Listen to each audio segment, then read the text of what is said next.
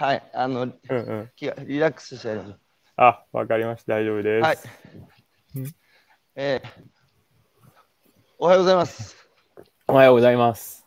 えー今朝は2021年の7月、えー17ですかね、土曜日。はい。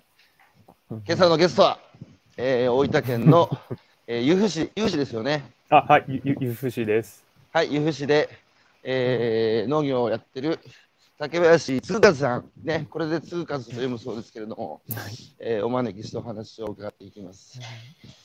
い。や僕、奥様とはなんか話、うんうん。奥様、奥様がすごく喋るイメージで、いつもね、うんうん。いつもご夫婦で来ると、奥様がこう、マシンガントークでガー喋って、うんうん。えーご主人がその隣で静かに笑って聞いているっていう、そういうイメージですけど、で、そう、まあ、ちょうどあの時期、彼女の方に外にいっぱい出てもらった時期なんですよ。ああ、そうですか。で、まあまあ、そういうのもあって、おうどうぞどうぞそれ。すみません、ちょっとそれから電話かかりました。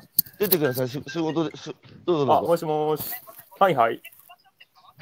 え、いいよそのその奥様からですえ、ね。JA 大分で？うん。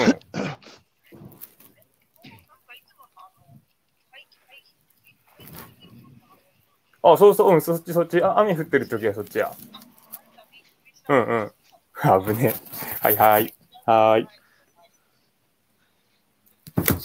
あー、すいません。その奥様が今配達に出てて。わさわさはなん、わさわさはなんとやらで。そうもうそう。こ、もうこんな時間から配達出てんですね。そうなんですよ。JA のちょ、えっと、ちょ、ちょ、直売部会、直売所のあの出荷があって、それの集荷がこの時間しか入荷してくれなくて、ああ一件。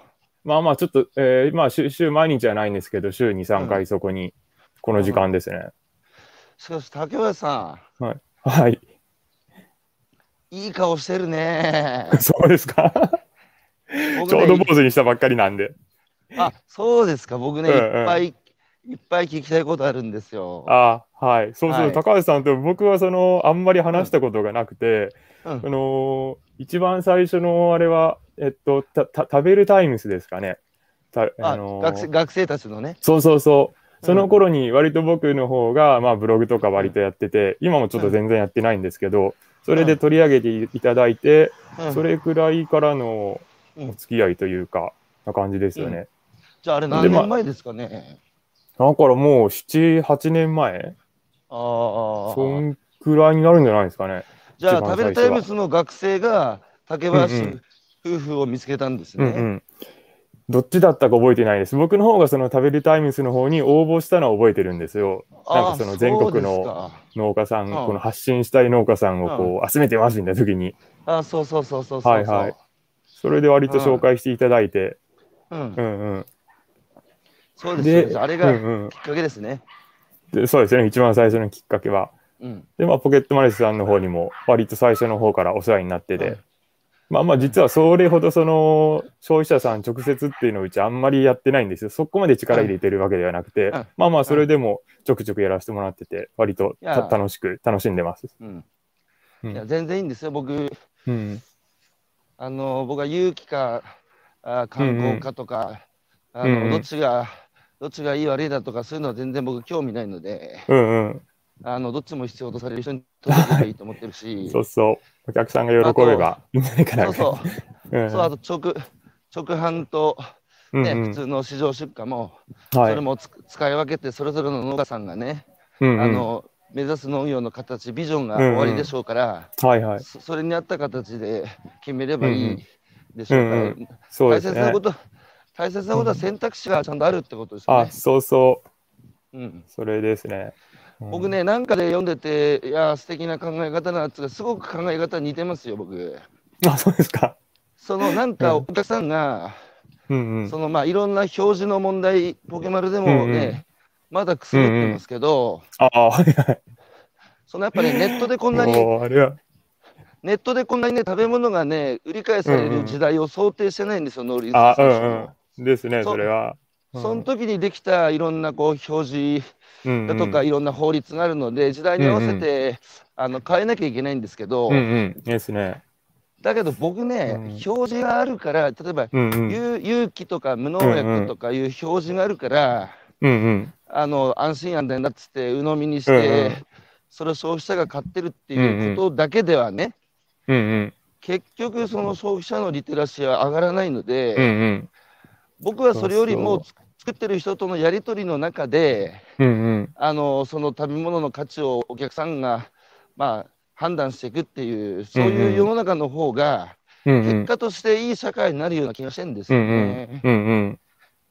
あの、その表示とか、有うん有機ジャスに関して、やっぱ相当やっぱ僕も悩んで、うん悩んでというか、やっぱ、有機業界内でも割と有機ジャスってこう、なんだろう、本来の有機じゃないって言われたりしたり、うんな喧嘩というか、はいなんかあるんですよ、いろいろ。はい、で、僕いの、ちょっともう他の考え方よくわかんないんですけど、僕の考え方として,、しては、ただの、うんなんだろう、本当ただの決まりなんですよ、あれって。うんで、えっと、例えるならパス、パスポートみたいなもんですよね。はいパスポート持ってても別にアメリカ行けないじゃないですか。ビザがないといけないじゃないですか。はいはい。有はパスポートの方であって、ただの自分の証明書、そんなもん何の価値もないじゃないですか。うんうん。で、まあまあ、それぐらいのもんで、なんだろう、お客さんと取引するための条件でもあるので、もう本当もう商売上の、なんだろう、取引条件として割り切って有機ジャスは取ってますね。で、まあ、その有機ジャスの内容をお客さんにこう伝えるってこともしなきゃいけないとは思うんですけど、うん。まあ、それも、なんだろう、伝え方によっては割とこう、お客さん側が拡大解釈しちゃう部分もあって、うんうんなんだろう、その、まあ、今有機農産物全部ですよね。有機とかその無農薬。それがいいんでしょって言われても、別にそれがいいかどうかは、あなたが判断してくださいって話で、こちらとしては、まあ、うんうん、こういうふうに作ってますっていうのはまあお伝えしたいけど、だからといってそれがいい悪いは別に全然関係ない話ですし、いやいや、まあまあ、ぶっちゃけ、そうなんだうん、め目立ちたいから有機ジャス取ってるぐらいなんですよね、うちは。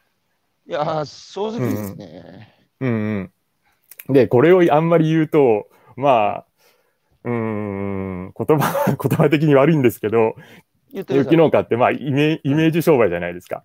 はいはいはい。ぶっちゃけ。うん中で、えっと、まあ僕の発信とかって割と有機の中じゃ感じ悪いんかなっていうのはちょっと思ってて、そんなこまあなとないですよかなか言いづらい部分も、まあまあその正直さが伝わるお客さんにお届けしたいっていうのがあるから全然いいんですけど、全とはいえ然それでいいと思います。いうんうだかか、ら、いい悪いを判断するのは表示じゃなくて、お客さん自身だよと。うんうん。で、お客さん、お客さんがいい悪いを判断する材料の一つが、うんうん。あくまで材料の一つがあのマークとかさ、うんうん。っていう感じですよね。うんうん、そうそうですね、うん。お客さんの中にその判断基準を持ってくださいっていうのは伝える伝えるようには、まあお話しする機会の時はね、もうそういうのを言うようにはしてるんですけど、うんとはいえもう近寄ってくるお客さんが基本、こう、勇気、無農薬大好きな人たちなんで、なかなかそれを言っても伝わらないお客さんが多い。まあまあ、その中でポケットマルシェとか、割とこう、勇気以外のお客さんと触れる機会が多くて、それがちょっと僕としては一番面白いとこで、あー。うんうん、あ割と、だから、有機市場の中で勝負するとできないことができてるなっていう感覚があって、ああのた食べるタイムズしてもそうでしたね。うんうん。割とその有機業界の中にこもっちゃってたので、まあ、うん。外に出ようがなかったので、こもるしかないんで、うん。なってはいたんですけど、うんまあ、その外側の世界でもちゃんとこれって伝わるんだっていうのが割と面白かったですね。そうか、勇気で始めると、うんうん。生産者も勇気仲間が増えるしで、うんうん。お客さんも勇気好きの人たちで、そうそうまあ割割と世界が狭いんですね。うんうん。狭い、うん。まあ、悪きは本当狭いですよね。もう固定化された、もうそれこそ上は、その、有機の余分代の80年代ぐらいからの、まあ、ご50代、60代の熱狂的な層から、で、また最近はおおしゃれ層というか、割と意識、高い系って言えれる。うんうん。つんつんかんさんに聞きたいんですけど、はい。いわゆるそのオーガニックマーケットっていうのはヨーロッパに比べるとね、うんうんまあそ。の国策、国の支援があるかどうか一旦置いといて、うんうん。日本の市場は頭打ちしてなかなか広がらないって言われてますけど、うんうん。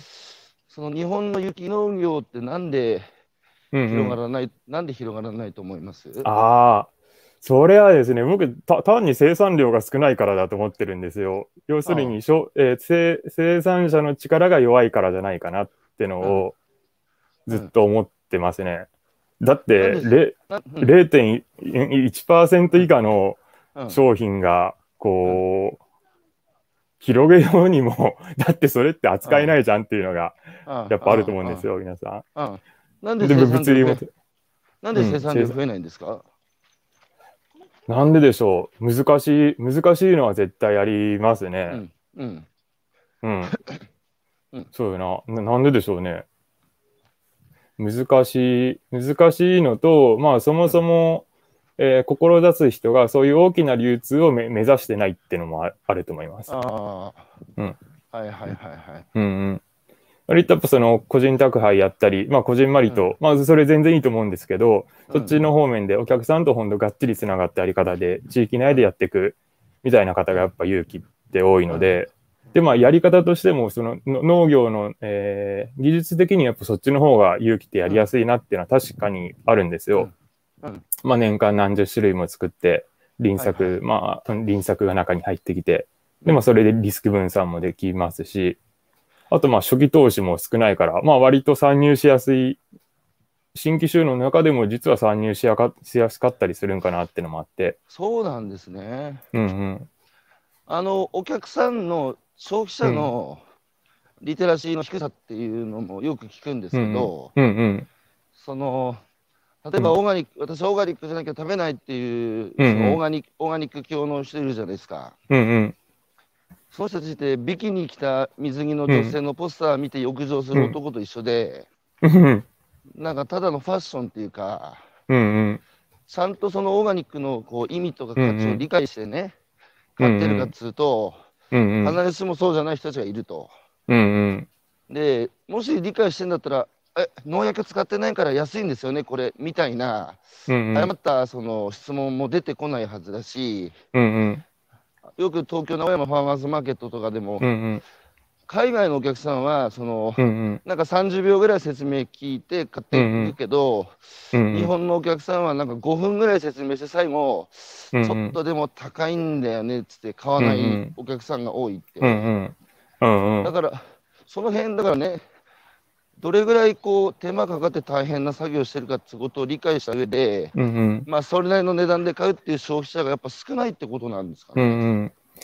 ああ、それ、ちょっとかかなり根深い問題だと思ってて、やっぱ今、うんうん、僕が言うのもなんですけど、日本人って結構やっぱしょ、うん食べ物に対して使えるお金って相当低そうじゃないですか。うんもう削るのそこやと思ってて、うんうん本当もう10円、20円の値段差でスーパー選ぶし、うん。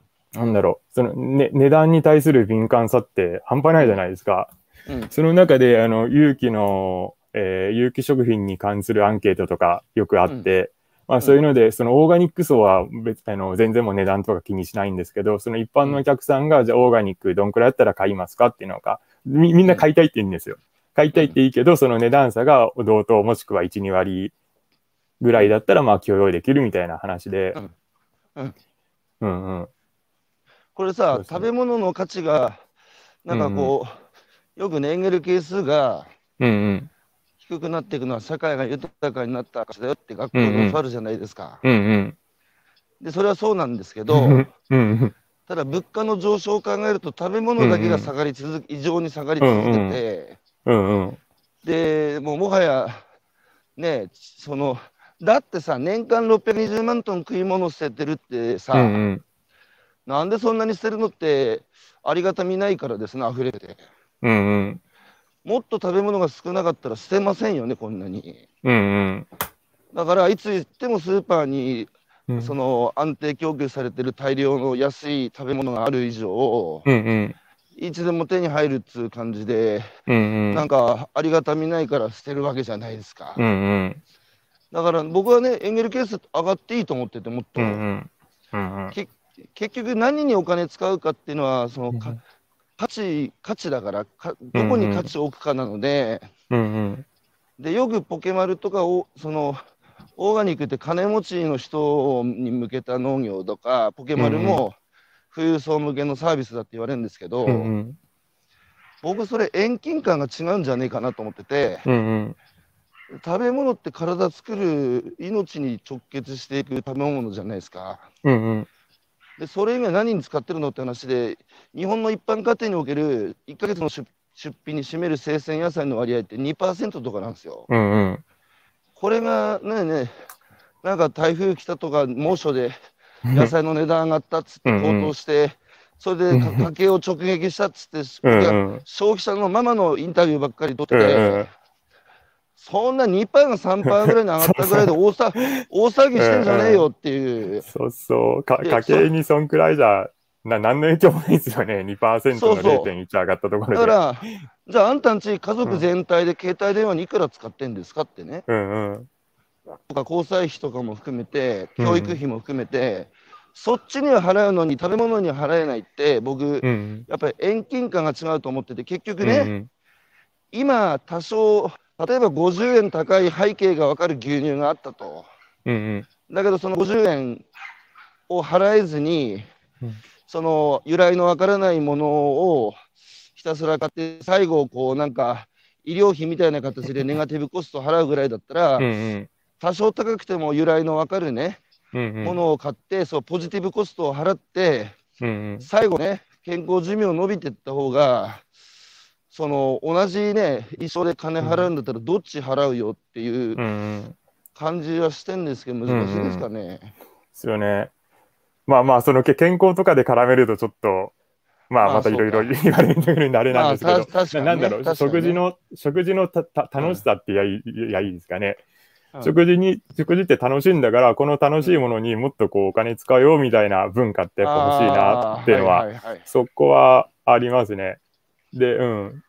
うちとして。えーまあ、伝えたいのはそのやっぱ美味しい食材があって、まあ、いろんな食材があってそれをやっぱ一緒に食べる人と「えこれ何?」とか「こんなん食べたことねえよ」みたいな話しながら、ワイワイする食事ってやっぱ楽しいじゃないですか。うんうんそういうまあ食事の楽しさ自体をお届けしたいなっていうのが結構前から思ってたんですよ。まあえっと、一番最初やっぱ個人宅配やってたのでうちもうんその時にまあそれをこうお客さんに伝えるようにしてて、うんまあ、うちの野菜で食事楽しんでくださいねみたいなうん話をよくしてまして、何でしょうね。食べ物、カロリーとか栄養とかで考えちゃうと、まあそれこそ健康も含めて、そんなんで考えちゃうと、なんだろう。やっぱ、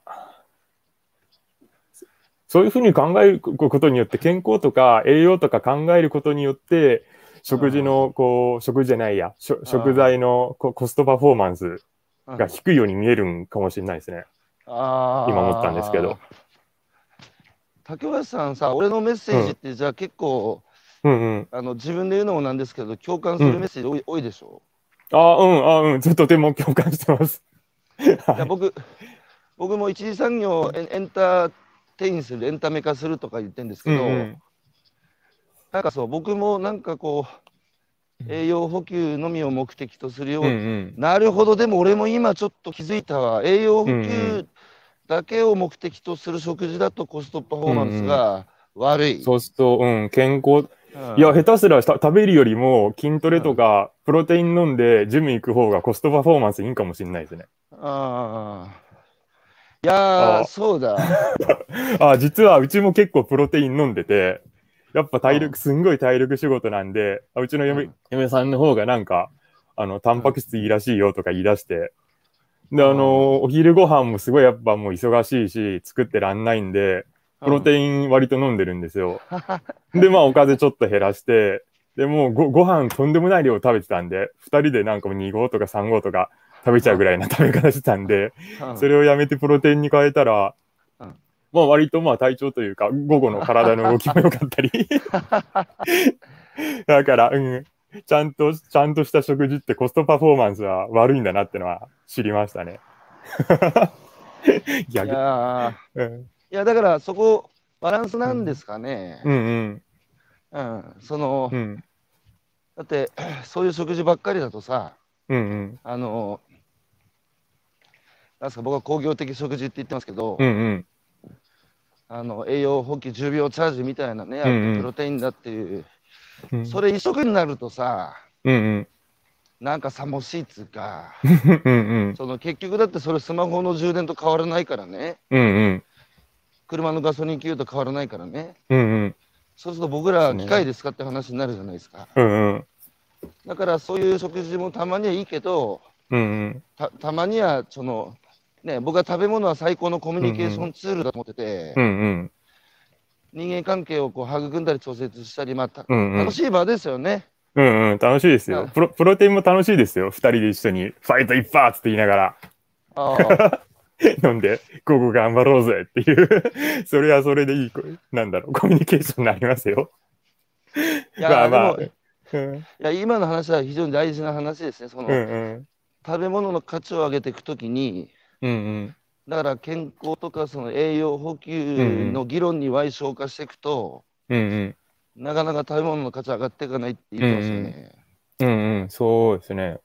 うんうんえー、今、吉成さんという方からコメント入ってますね。野菜が安いのは単純にありがたいことで、ありがたい、うんうんありがたいと言って、お百姓さんに感謝して美味しくいただくのが良いことだと思います。えーうん未熟な新規就農者が増えたせいか、高額な代金を支払っても NG 野菜が来ます。えー硫酸化、窒素、肩のほうれん草など食べられたものではないですが、そんなの平気できますから、昨今、目利き力が全体で下がっていると思います。ああ、うんうん。どうですかね？そうですか？そう思います？ああ、うんこのコメントですね。うん。うーん。う目利き力ってんこれ、目利きお力。客お客さんの目利き力なのかな？バイヤーの目利き力。なのかお客さんの、なあえっと、僕もともとスーパーに勤めてたんですよ。東京うんうん。のえっと、サササミットストア。おお、で、まあ、うん。そうそう、野菜やってたわけではないんですけど、もともと野菜やりたくて入って惣菜やってて、うん。で、まあ、その頃からお客さんとも接してたんですけど、うん。なんだろう。その頃からもう感じてたし、今もうん。お客さんのその食材に関する知識ってやっぱ相当低いなってのが、ここんな低いもんなんか、その、やっぱやっぱもうみんなネットに頼っちゃってるもんだから、その、キャベツ見ら、新鮮か新鮮じゃないか分かるじゃないですか。うん、た多分本当に分かんないんだな、この人たちはってのがうん思いますね。うん。あと、まあ、と特にやっぱ葉物野菜なんてう、ん。どう考えてもこれ俺買わないなぐらいの鮮度の並んでたりしてて。でもまあみんな割と普通に、あ、今日安いから買っちゃうみたいな感じで買っちゃってて。いやー、だからね、吉根さんこう書いてるけど、まあ、鶏か卵だけど、僕は消費者の責任というか、うん消費者が、まあ、うん言葉で呼ばずに言うとバカになった。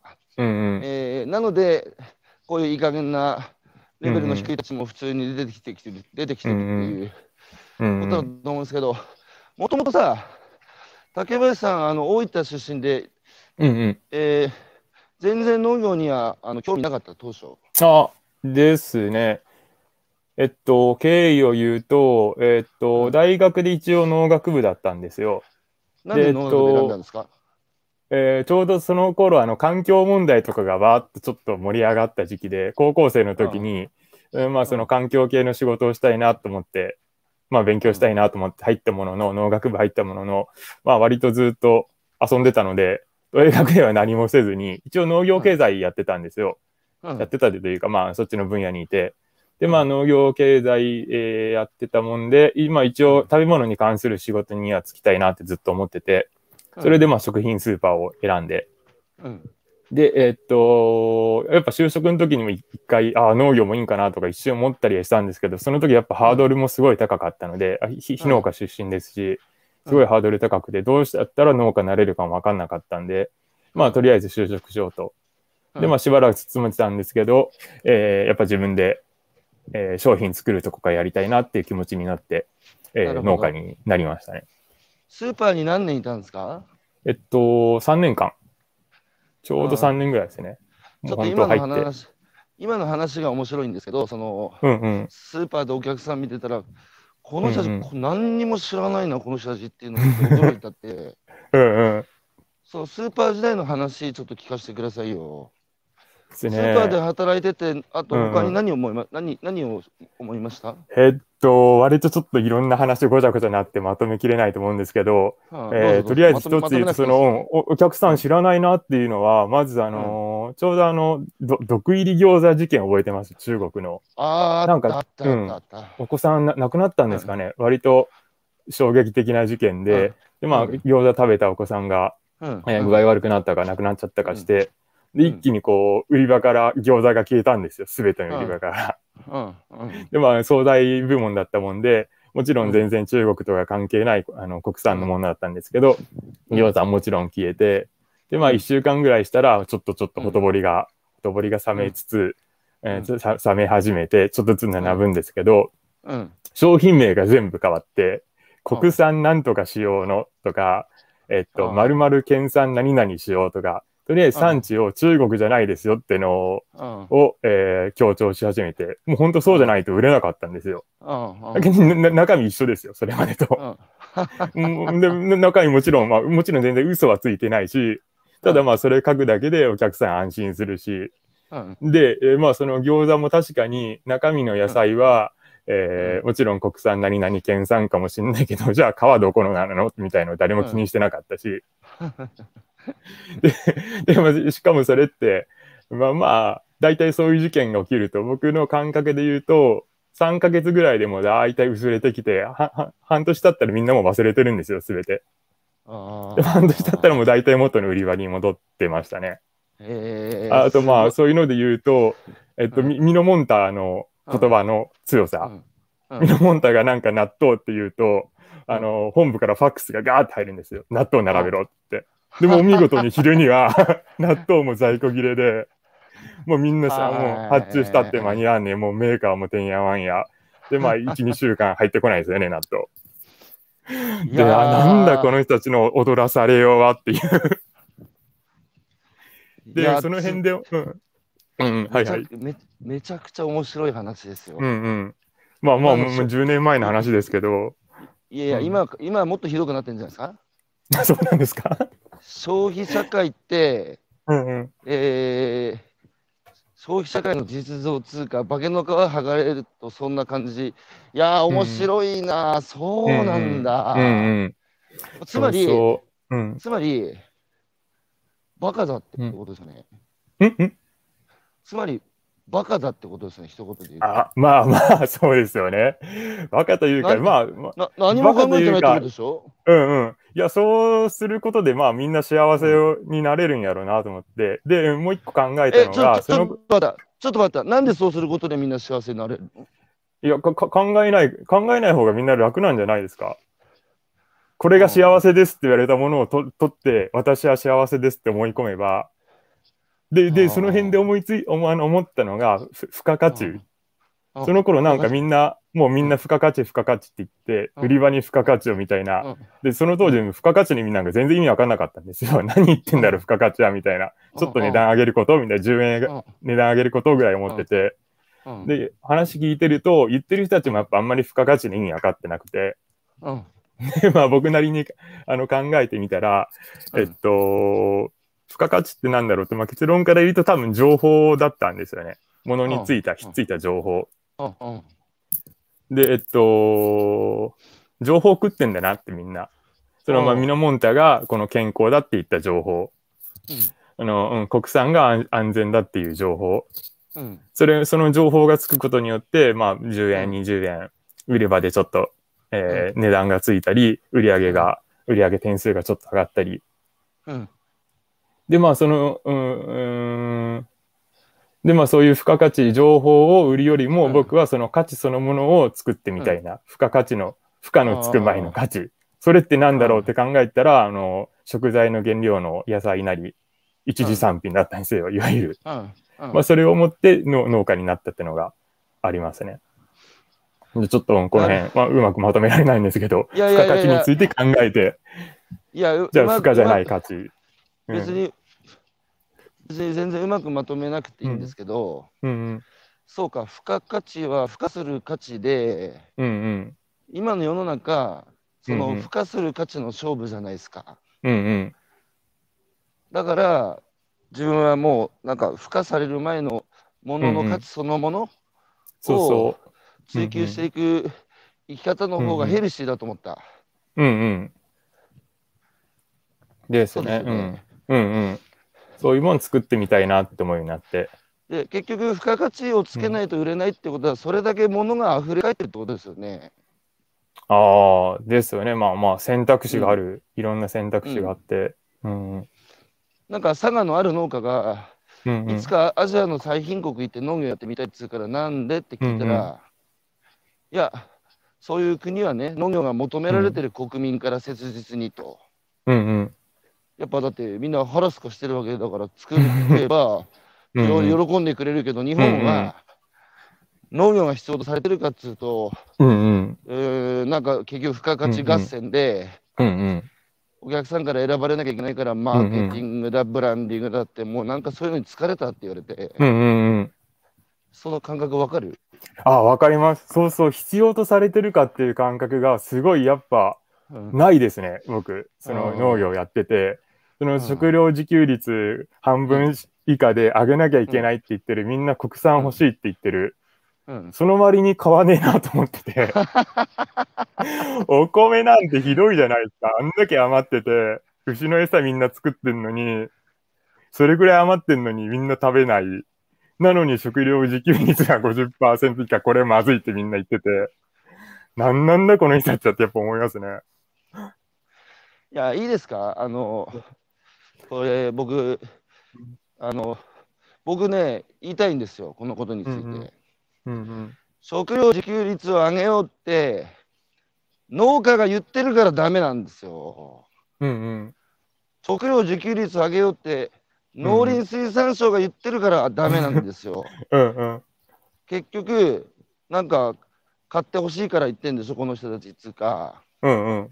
そうじゃなくて本来国民の側やあるいは、えー厚生労働省やうんうん。防衛省からねうんうん。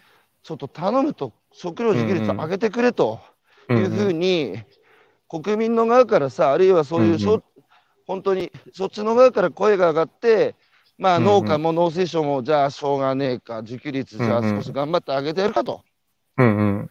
それが健全な関係でしょう。うんうん。ですよね。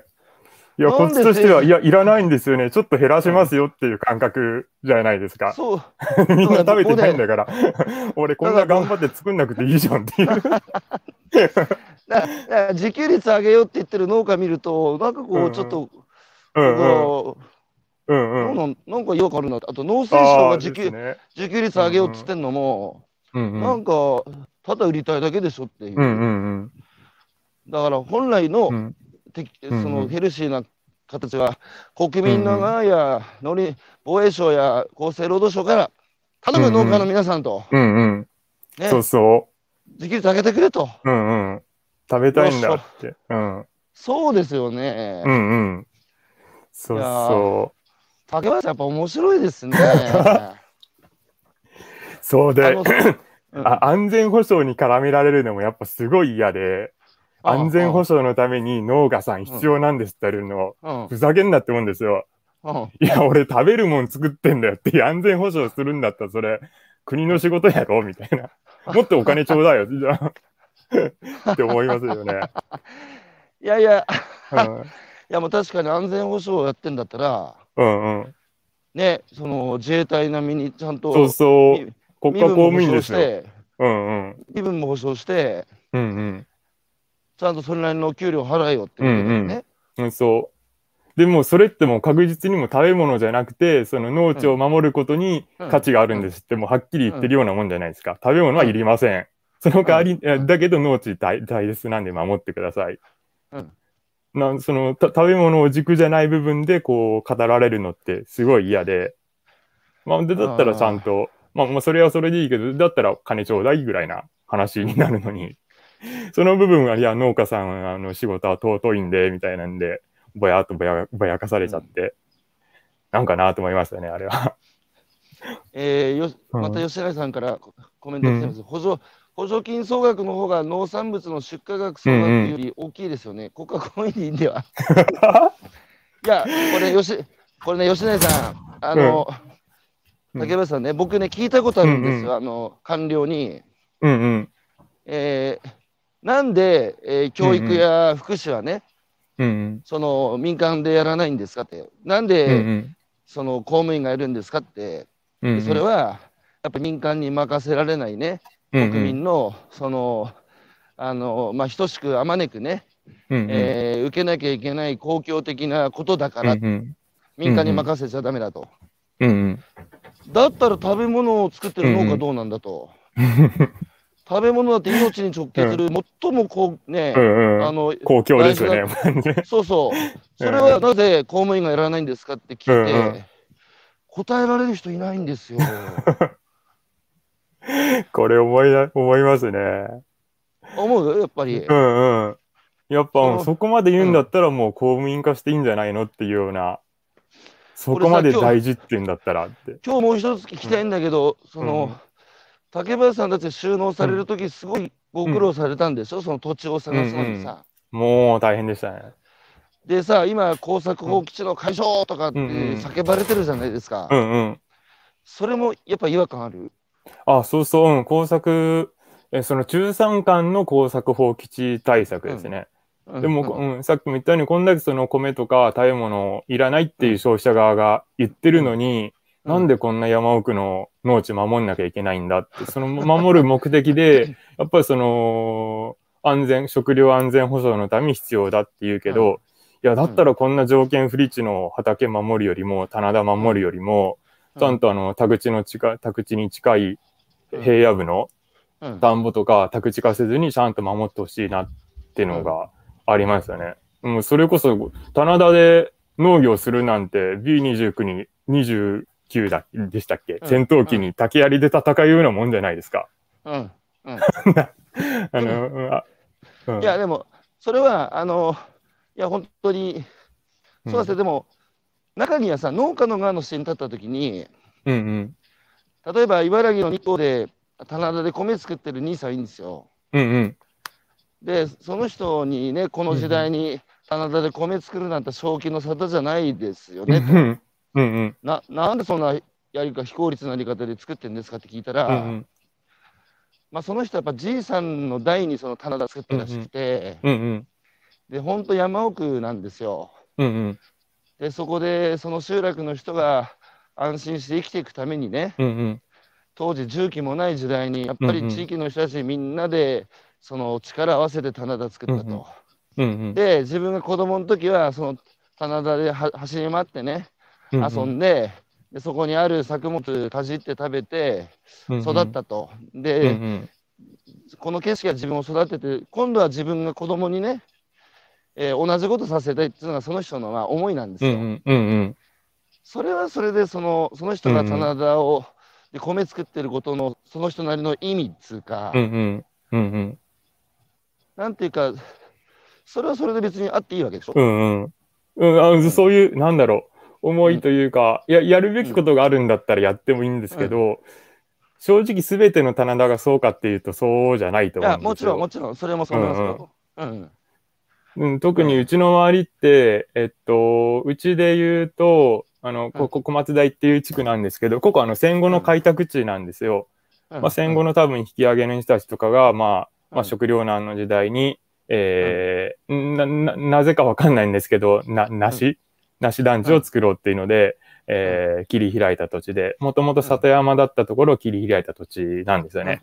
うん。だけど、えっと、正直今、そこまでやっぱこう必要とされてないうん。品目で、で、大分他にも梨の産地もありますし、ちょ、ちょっとこれうん。まあ、しょ庄内の梨の方に言ったら怒られる、怒られちゃうんですけど、そこまでその、大きな産地でもないし、うん。あの、JA のあの、集荷場の方もほとんど稼働してないようなとこなんですよ。うん。うん。で、まあ、要するにあんまりもう必要とされてない農地になってきてる。うん。で、まあ、えっと、お大きい区画はまあ残るとは思うんですけども、ちっちゃい区画はもうどんどんもう後継者も、えーそこでやっていくのはどうどうやったって不可能なような休休憩施設もあって、うん。そういう部分をもう必要なくなったんだから山に返していこうっていう方をちゃんと考えた方がいいんじゃないかなと。うん。農地としての利用だけじゃなくて、まあ、うん。えっと、木を作る林業の土地にしたり、まあ単に山が崩れないような、えーえーどう言ったらいいんですかね。自然の状態に返していくような方法をと取るっていうのも、まあ選択肢の一つとしてもいいんじゃないかなっていうのが、まあまあそういう議論割と最近始まってはいるんですけど、やっぱそこまでメジャーじゃなくて、うんやっぱ農家の人の思いってすごい強いみたいで、僕非農家なんでその辺わかんないんですけど、もう暮らせないんなら引っ越したらいいじゃんって思うけど、やっぱ農家にとってそうはいかないじゃないですか。うん。それの難しさはあると思うんですけど、うん。うん、ななんでそこまで農地にこだわるんかなっていうのは、うん。うん、うん。ありますね。まあまあ、あの、うんそのやっぱ農耕牧畜を始めてから人は定住スタートしたので、うんうん。長い人類の歴史で見るとつい最近なんですよね、定住っていうのは。うんうん。そうそう。だから、うんあの、鈴勝さんはやっぱどちらかというと、うん。遊牧民のような、ですね。別に土地土地にも縛られず、物にも縛られず、うんうんうんうん。好きなように生きるってことでしょ？う、んうん。そうそう。うんあの僕もね、うん今、その全国回ってて、やっぱみんなこう、なんつうんですかね、あの、その地域の活性化っていうじゃないですか。うんうん。で、まあ、正直、無理あるなと思ってて、うんうん。だって、江戸時代に3000万人いた国民が近代化をしてうんうん1億3000万まで広がってね、うんうん。でそこから動物の世界に攻め入っていったんですよ、日本人は。うんうん。それで、だって住む場所を作んなきゃいけないから、どんどん自然界の中に攻め入って、動物が住んでるところをこう、ね、押し返し、こう押してってさ、ほんでうんうん道路や上下水道っていう社会インフラも整えて、うんうん。ほんで1億3000万が暮らす日本列島ができたんだけど、うんうん。それがこれから1億2000万、1億1000万、1億人、1億人切って7000万人ぐらいまで減っていくって言われてるんですよね。うんうん。そしたら全部集落なんか残るわけないじゃないですか。うんうん。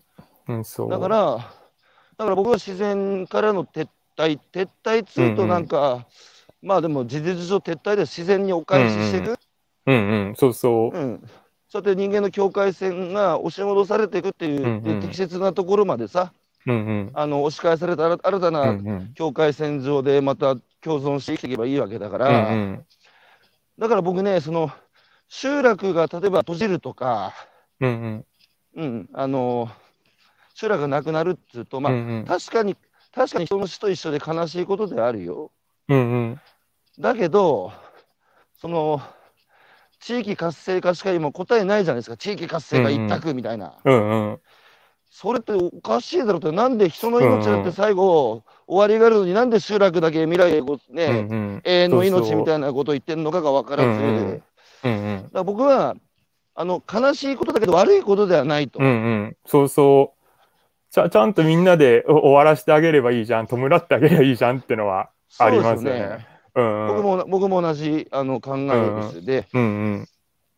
で竹橋さんさ、うんそういうさ、うんうん。あの非常にユニークなこう、うん。なんだスーパーでこの設置がないこの消費者に消費者もいろんな情報に踊らされ、うん。本質的な価値に、ね、目を向けないっていう中で、うんうん。やっぱその自分たちが何でしたっけ食べたい食べ物と売りたい食べ物が違ったから作る側に回ったって書いてましたよね。うんうん。うんうん。あごごめんなさい、ちょちょっと分かんなかった。スーパーでああ、うん、あスーパーで。うんうん。農家になった理由は、自分たちが食べたいと思う食べ物とうんうん。そのスーパーで売ってる食べ物うんうん。に差があったかあうんうんら作る側にうん回ったって書いてあ、うん、ましたよれ、うん、それもありましたね。うんうん。そうですよね。うんうん、そうそう、うん、そこもあって。それどういうことですか？スーパーあ、そそれ、それも本当すごい単純な話で、その僕、惣菜部門いたわけですよ。うんで、まあ、あ朝昼晩、本当もう本当そこの惣菜食べて、夜は、あ朝あ朝昼惣菜食べて、うん夜はコンビニで帰って、えーうんコンビニで買って帰るような生活してたんですけど、正直あんまやっぱ美味しくなかった。そそんだけです。ほんでなくてもうちょっと美味しい食べ物食べたい。でも料料理も好きだったんで、まあ自分でちゃんと食材買って料理したり、まあ週1ぐらいはそんぐらいのことやってましたけど、もうちょっとこっちの自分の食べたいものの方を食べる生活したいなっていう。うん、そこはもうほんと単純ですね。うん。うんあの、うん吉成さんっていう方からまた、うんうん。えースーパーの人も無知ですよね、えーうんうん。トマトの旬が冬だと思っています。うんそれはハウストマトで栄養は3分の1ですが、それを知らないで、旬は冬だと思っています。はいはい。えーここれもちょっといろいろあって、多分、うんえっと、冬が、えー最近のトマトは冬が旬とも言えると思うんですよ。そういうふうに作ってるから。冬用の品種もあるし、冬用の方が、あのー高糖度トマトとか多分冬の方がうん糖度上がるんじゃないんですかね。うんうんまあ、どどどういうトマトを求めてるかによってうん違うと思ってまして、えっと、まあ、トトマトだけに関してと、まあ、うん、そういう考えあると思います。ね。あれですよね。っていう、あ、で、そこまでちゃんとスーパーで伝えなきゃいけないと思うんですよ。あー。路地のトマト、まあ、路地のトマトなんて今時ないと思いますけど、うん。えっ、と、うん。なんだろう、うん、普通に種をえーまいて、えーん。自然に芽が出る時期に種をまいたら、まあ、8月とか9月に実が取れる。うん。だけど、今のうんこの冬に作るトマトっていうのは、こういう目的のために、高糖度を出すために、うん。この時期に植えてうん。やってるんですよ、みたいな書き方するなり、うん。そこまでちゃんとお客さんが知るようになったら、もっと面白いと思うんですよね。お客さんが消費者が、冬のトマトの品種は何々がいいとか、品種名で言い出すようになるぐらい、そこまで、こう、んそその辺ってこの、あのか。ポケットマルシェとかの可能可能性があると思ってて、うん。ポケットマルシェとかで直接会ったお客さんが冬のトマトの品種まで語るようになって、それ多分あのスーパーでも聞くわけじゃないですか。このいいですね。トマト品種何とか。そしたら店のお客あの店員さんもそれだけの知識を持たなきゃいけないような時代になって。わかる。うんうん。それって、それっていいことだね。あのだから、うんうん。し旬があの、うんうん科学の力によって、うんうん。えー旬が変わることもあるっていうことじゃないですか。うんうん。うんうんでそれだけ選択肢が広がるちゃうんうん。広がるわけで、お客さんもちゃんとそれを知って、うんうん。えー楽しむようになったらそれはいいことですよね。うんうん。うんうんあおかえり、あ、帰ってきた。母ちゃん帰ってきました。やべえ、やべえ、大丈夫ですよ。大丈夫、大丈夫、なんか、あうんおはようございおます。疲れ様です。入るあなんか僕、こう、ああ、どうも、お奥様、ご無沙汰します、どうも。あ、朝からお勤めご苦労様です。今、ご主人と楽しいおしゃべりしてました。あれ、聞こえなくなった？あ、ミミュートになってます、ミュート。あ、はいはい。あ、あすいません。すみません、おはようございます。奥様、どうも。あの、お入ってんのかな？おおお元気ですか？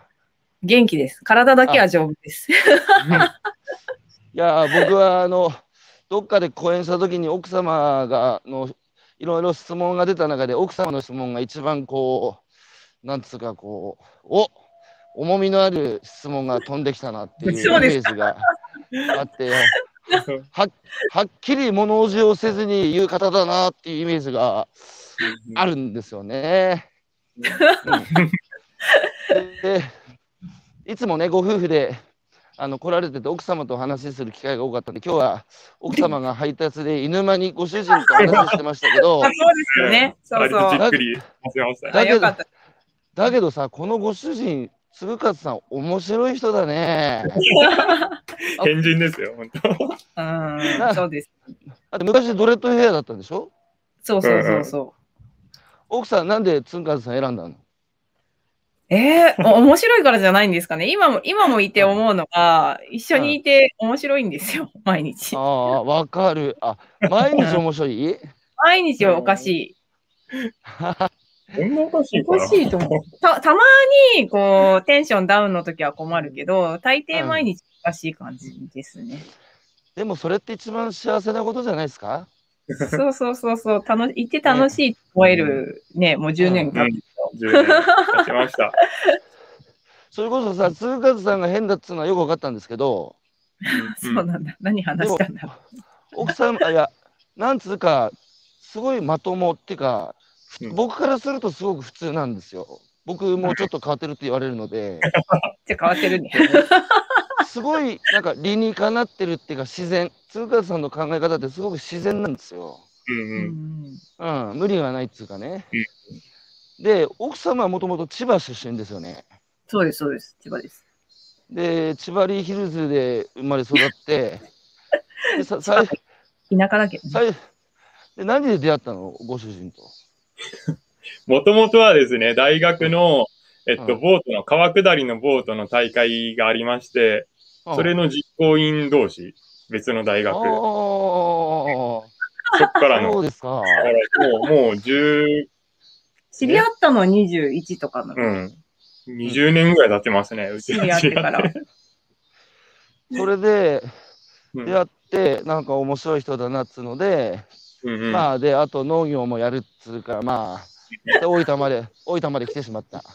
うんいや、最初よはく、来たよな。最初はでもさ、印象悪かった。お互い第一印象が悪かった。あ、そうなの？うん。最悪だったよね。うん まあでもさ、怖かったですよ。ああこ、この子はもう絶対話できねえな、ぐらいな。ああ、うんやっぱ怖いから、唯一、こう、取り合ってくれる。うん。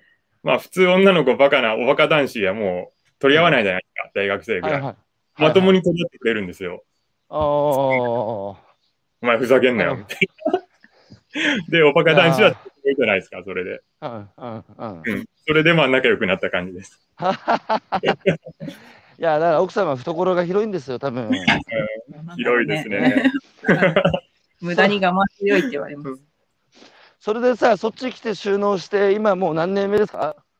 これ2010年にこっち来たので、もう21年経つんですよ。え、11 21年？ああ、10 10年年。10年は11経年。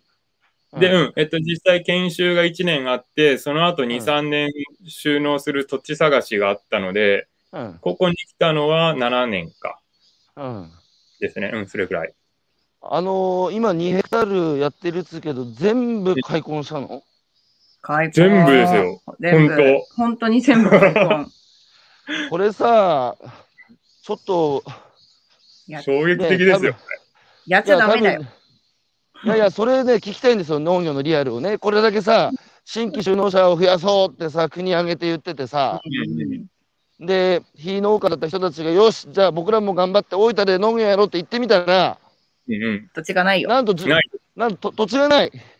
もう、もう、でもう、新規就農者の土地争奪戦がもう相当始まってて、そもそも残ってる人もみんな規模拡大したいのに、そんなよそ者の新規に渡す土地なんて、本当もうクソみたいな 土地しか残ってないっていうのがゲリアルだと思いますね。まあまあ、ほ他の地域はわかんないですけど、うん少なくともうちの場合だと、それぐらいそんなですね。感じはします。なんでこんなちぐはぐなんだろう、その国は新規うん新規就農者を増やそうって言ってて、現実は新しくやる人にとってそんなに厳しい条件でスタートしなきゃいけない。まあ、地域にもよるんでしょうけど、最近ちょっと変わってきてるじゃないですか。その多様な担い手にもう担わせようみたいな話になってて、うんどうもその、あれってやっぱこう新規就農者がまともにやっていく土地が少なくなってきてるっていう現実もあるんかなと。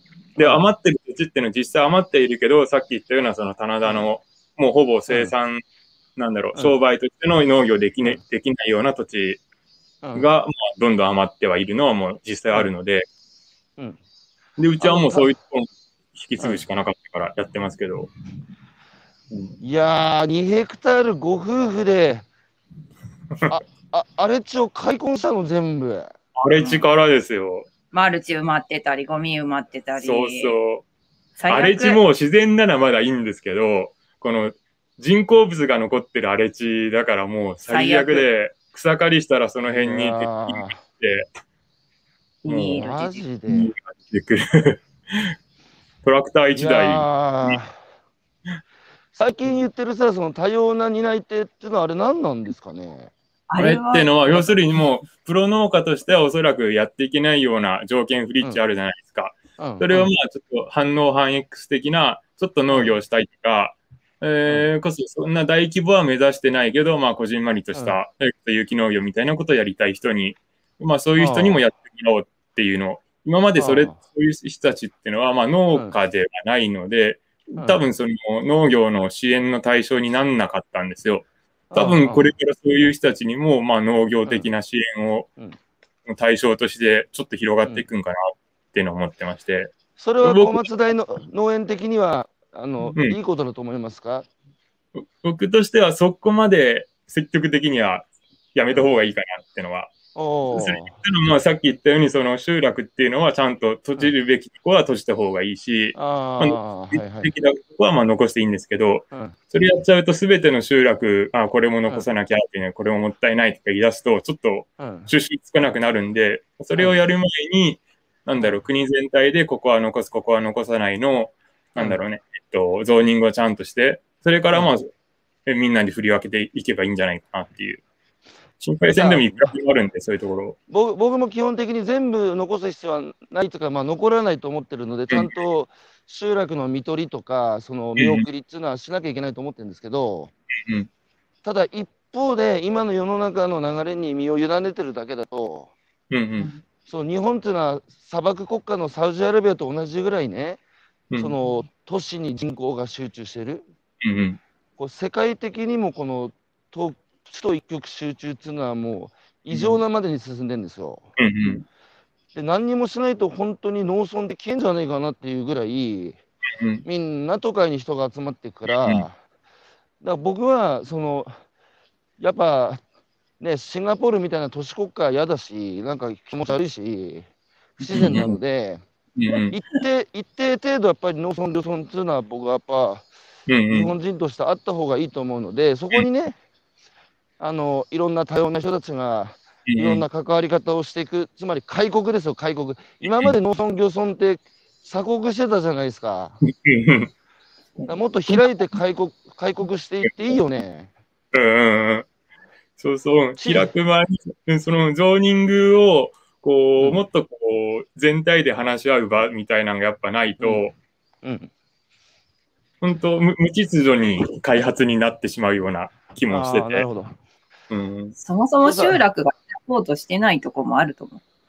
え、そもそも何？集落が？そもそも地域、地域自体が、その若手を入れてどうこうしようとかって思ってないうんとこの方が多いんじゃないかなと思っていて、まあそういうもちろんところは、必死なとこもあるとは思うんですが、だそういうところはだから閉じていただくでいいいいですよね。いいと思います。ううんん、さっさと閉じればいいと思ってまうす。んそこに地域おこしが入ってくるんですよ。そういうとこに限って。おばあちゃん頑張り、唐辛子入れましょうみたいだからさ、課題だ、課題だって言ってるじゃないですか。そうはやばい、このままだ、課題だ、課題だって。でもそれ言ってるのって都会の人の方が多いですよね。だと思う。そうそうそうだと思う。絶対そう。だからこっち来た時に。衝撃を受けるんだと思う。うんうん違いに。えー、農地ないの？えー、家ないの？みたいな。だって新規収納者募集してたじゃんみたいな。しかも、しかも課題だと思ってない人たちも多いでしょ。別にここはこれでいいんだみたいな。うんううんん、そうそそう。うちの集落も割とそっちで、もうすぐとうんと閉じるのに、あんたらが来てちょっと元気になったな、みたいな、そんな感じになっちゃってるのありますね。あう。そうんねいや、だから課題ロスなんですよ、この国はもう課題が、課題がないと困るんですよ、この国は。やることがなくて、暇つぶしの時代だから。うんうん。さて、さて、えっ、と、長野の農家の茂木さん、新規収納した身ですが、やはり農地と家はセットにしてもらえるよう、行政には希望したいですね。自分は長野市ですが、農地は農業公社、家は空き家バンクを頼りました。え。あと、あとに、両方に連携は無理なんですか？と聞きましたが、縦割り行政なので難しいと言われました。身も蓋もね、えー石川の農家の西田さん、えーうん農家は NPO という人がいました。補助金、借金が嫌で今の農業スタイルを選びました。国の自給率というと人事になりますね。自分自給率、次に地域自給率、そして関係自給率という考え方が必要だと思っています。いざという時に精神的疎開先があるかどうか、かかりつけのうん医者や弁護士のようにかかりつけの農家を持つと互いにいいなと思っています。うんう。うんそういう関係が築けるんならいいよね。まあいいですよね。うん。いやーこう僕、竹林さん、か鶴風さんのちょっとファンになっちゃった、僕。今更ですか？いつも私が邪魔してたんですよ。いや、なんか肩肘張ってないんですよ。うん肩肘張ってなくて、うん。なんかこう、自然な人だね、鶴風さん。そうですか。どうなあいや、前、うん。浮いてんだよね。うん、まあ浮いてますね。浮いてるし、前もうちょっとこう、なんだろう、それこそ、浮いて浮いてんの？うん。いや、田舎じゃう。やっぱ田舎で浮きますよ。え、じゃあさ、と都会に来た時は浮いてなかった？学生時代も浮いてなかっ浮いてますね。都会で浮いてたから、浮いたわけで。た いやー、うんあの、最後にちょっと奥様にも聞きたいんですけど、つんかつさんも、その地域地域の人とのお付き合いっていうのは、やっぱりこれまでご苦労されました？と先にどうぞ。あ私ですか？いや、しましたね。しました。うん。した、して、一回すっごい距離を置いたけれど、うん、でも距離を置くと孤立してしまうので、やっぱそれは良くなくって、その付き合い方と自分のテリトリーみたいなこう距離感を選びつつ、うん。人を選びつつ、今はうん、いい人を人選して付き合ってます。最初な、何にその最初、もうこの人その距離を置こうと思った一番の理由は何でした？一番の理由ですか。えっ、とね、なんか、その、よ、親切そうな人に見えて、うん。でもこれってわ若者の労働力をただで搾取してんじゃないのかなって思ったことがあって、うんなんかこやりがやりがい搾取。う、やりがい搾取みたいな、その、私たちもその入ったら協力しようとか思って、最初はね、最初は、今でもそうですけど、こう、うん。協力しようとか思っていくわけじゃないですか。仲良くしようと思って。でもなんかそれを逆手に取られてんじゃなかろうかって、ふつふつと疑問が湧いてきたことがあって、なんか変なそうそう、変な水の講習会に呼ばれるとか、なんかそしたらそのうちお前らやる気があるんだったら土地あるぜみたいな人たちがわらわら湧いて出てきたりとか、なんか気持ち悪くなって、一回それが。それで、あ、これはちょっとっていうのと、うん、ぼ僕はそこまでは思ってなくて、割とやっぱみん皆さんシャイシャイだし、まあ、こっちもすごいシャイだし、しかも僕らこう地域とは違うことをやるっていうのも最初から花から決めてやってるんで、うん。そこまで最初せ接点がない、接点を持ちようがなかったっていうのがあって、まあすごい反省はしてるんですけど、うん。えっと、もこっちも絡みたいけど向こうも絡めないような時期もありましたね。うん。うんなるほど。まあだからお互いに、お互い接点がないから、こう変な距離感みたいになってる時期があって。だ間合いを測ってたんでしょう、集落のそうですね。そうそうそう。うん間合いは重要。でも、ずいぶん長い間合いですね。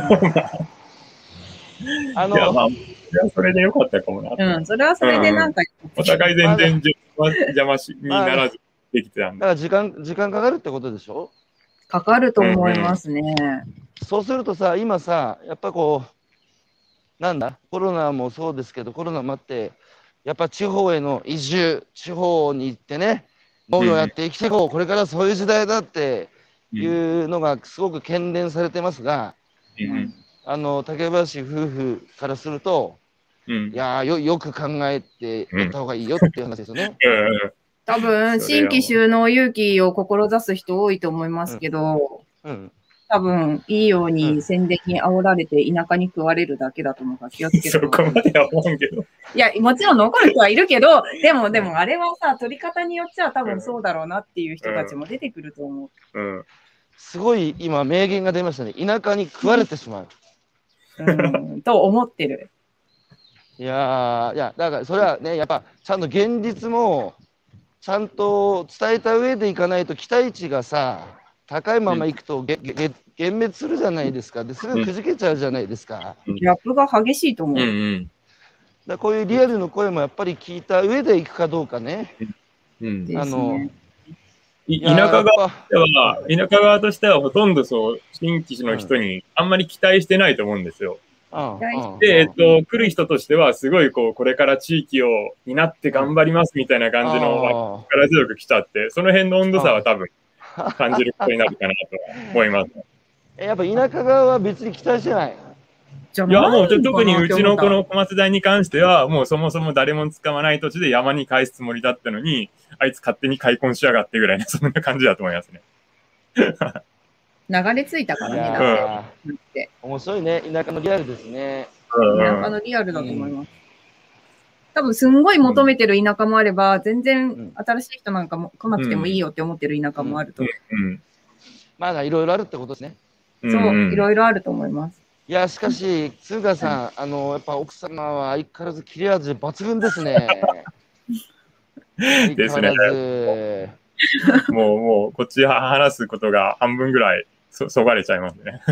いや、でもね、僕は奥様のことは何度かこうご質問、ね、講演に来てもらうから、あの、うんうんお話聞いてもらって、いろんな質問をされて、あこういう感じの方なんだなっていうイメージはあったので、うんうん。今日は鶴和さんのイメージがしっかりできたので、より小松大農園とは何かっていう解像度が僕の中でね、上がりましたよ。はい。あありがとうございます。よかったです。